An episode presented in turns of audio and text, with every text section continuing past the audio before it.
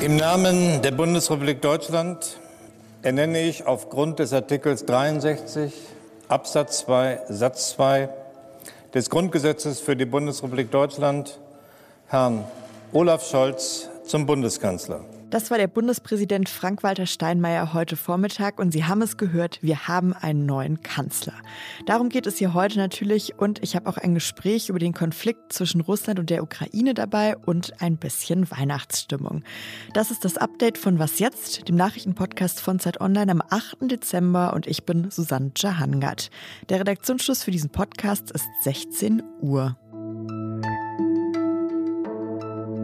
Ich schwöre, dass ich meine Kraft dem Wohle des deutschen Volkes widmen, seinen Nutzen mehren, Schaden von ihm wenden, das Grundgesetz und die Gesetze des Bundes wahren und verteidigen, meine Pflichten gewissenhaft erfüllen und Gerechtigkeit gegen jedermann üben werde. Das war der Amtseid unseres neuen Bundeskanzlers heute Morgen in Berlin, eine Eidesformel, die im Grundgesetz festgelegt ist. Olaf Scholz ist nun der neunte Kanzler der Bundesrepublik und unser Kollege Tilman Steffen aus dem Politikressort von Zeit Online, der war heute auch im Bundestag dabei und ich habe ihn gebeten, mir doch mal zu erzählen, wie das so war. Ja, Susanne, dieser Tag war so etwas wie ein Atemholen zwischen den recht straff geführten Koalitionsverhandlungen der Ampelkoalition aus SPD, Grünen und FDP und dem jetzt anbrechenden Regierungsalltag. Bevor Scholz vereidigt wurde, hat der Bundestag ihn in geheimer Abstimmung gewählt. 707 Stimmen wurden abgegeben, 395 davon stimmten für ihn als Bundeskanzler. Er hat 21 Stimmen weniger bekommen, als seine Koalition im Bundestag Sitze hat.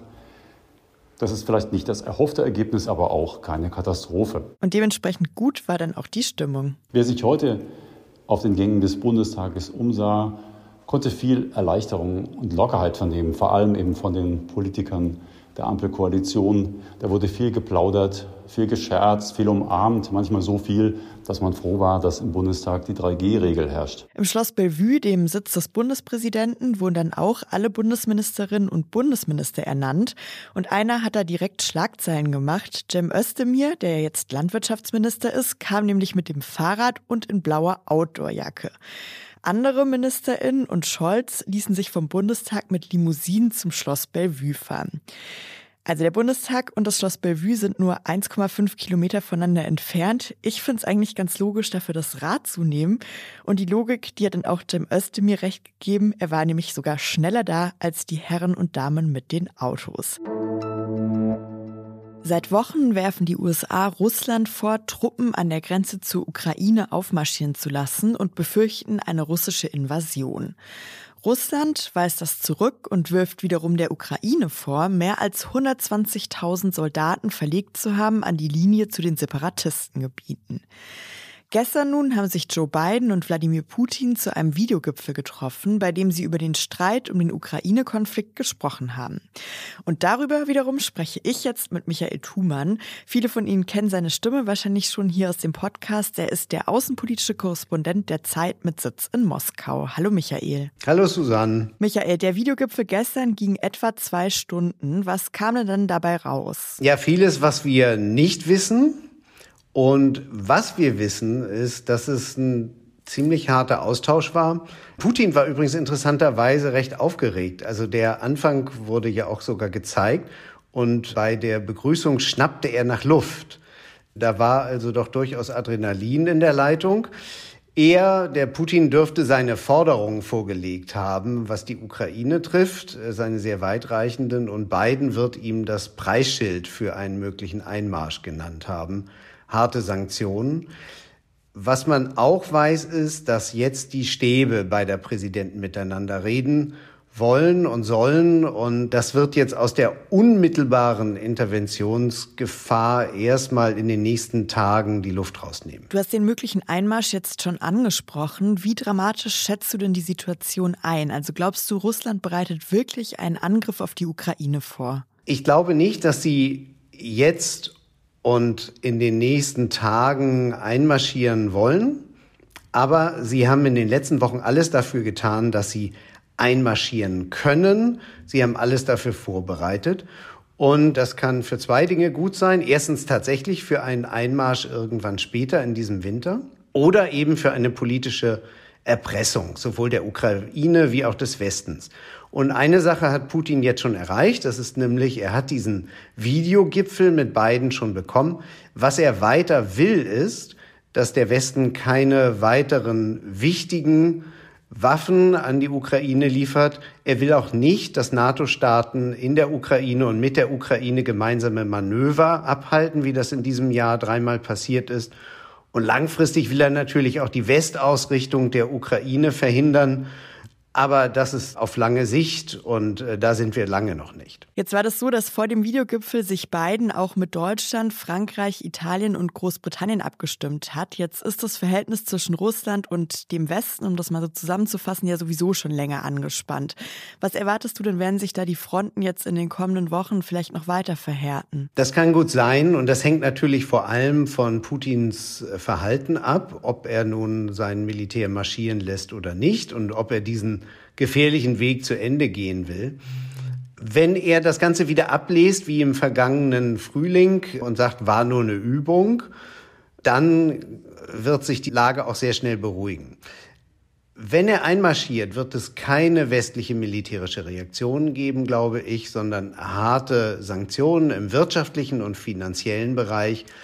Und bei allen, das müssen wir Deutsche wissen, kommt sehr viel auf uns zu, weil wir sind mit Russland am stärksten wirtschaftlich verbunden und wir werden auch die höchste Rechnung bezahlen in dem Fall. Ja, vielen Dank, Michael. Sehr gern. Und in der aktuellen Lage habe ich auch noch zwei Corona-Neuigkeiten für Sie. Eine ganz gute und eine, die leider eher schlechte Laune macht. Also ich fange mit der guten an. Es gibt eine neue Studie vom IFO-Institut in München, die zeigt, dass sich mehr Menschen impfen lassen, wenn an vielen Orten 2G gilt, wenn man also zum Beispiel ins Restaurant oder ins Fitnessstudio nur reinkommt, wenn man geimpft oder genesen ist. Die AutorInnen haben untersucht, wie viele Erstimpfungen gegen Corona es in Landkreisen und Bezirken an der deutsch-österreichischen Grenze gab, von Anfang Oktober bis Anfang Dezember. Und sie konnten in ihrer Studie nachweisen, dass in diesem Zeitraum der Anteil der Menschen gestiegen ist, die sich zum ersten Mal haben impfen lassen. Ja, und dann hatte ich gerade ja noch die eher schlechte Nachricht angekündigt. Die kommt jetzt. Und zwar geht es ja vielen gerade jetzt in der vierten Corona-Welle so, mir zumindest auch, dass man wirklich das Gefühl hat, es reicht. Wann ist in dieser Pandemie-Albtraum endlich mal zu Ende? Immer wieder hat es ja geheißen, dass es vielleicht schon im kommenden Frühjahr sein könnte. Dazu hat sich jetzt aber der Virologe Christian Drosten nochmal geäußert und gesagt, dass die Pandemie sich noch deutlich länger hinziehen könnte. Wie sich die Pandemie weiterentwickelt, das hängt jetzt erstmal stark davon ab, wie sich die neue Omikron-Variante verbreite. Und darum würde ich im Moment auch nicht sagen, bis Ostern ist in Deutschland die Pandemie vorbei, wenn Omikron jetzt übernimmt. Das hat Drosten gesagt. Ja, wie gefährlich Omikron denn wirklich ist, darum geht's auch morgen in unserer Frühsendung. Das erklärt dann dort Jakob Simmank aus dem Gesundheitsressort von Zeit Online. Was noch? Mich hat ja heute Morgen mein Radiowecker mit diesem Song geweckt. I'm driving home for Christmas. War tatsächlich davon aber eher wenig genervt, sondern einfach ein bisschen dann den ganzen Tag in Weihnachtsstimmung. Aber das ist wahrscheinlich immer noch gar nichts im Vergleich dazu, wie sich Thomas Jeromin in seiner Wohnung fühlt. Da hat er nämlich ein richtiges Christmas Wonderland aufgebaut. Jeromin wohnt in einer ungefähr 100 Quadratmeter großen Wohnung in Rinteln in Niedersachsen und er hat dort 444 Plastikweihnachtsbäume aufgestellt. So viele, dass das Rekordinstitut für Deutschland diese Sammlung jetzt auch offiziell als neuen Weltrekord anerkannt hat. Am 1. August hat der Mann mit den Vorbereitungen angefangen und ungefähr 72.000 Kugeln aufgehängt. Viele davon musste er gar nicht selbst kaufen. Aus ganz Deutschland schicken ihm nämlich Leute anscheinend Kugeln und auch Lametta, das sie selbst nicht mehr brauchen.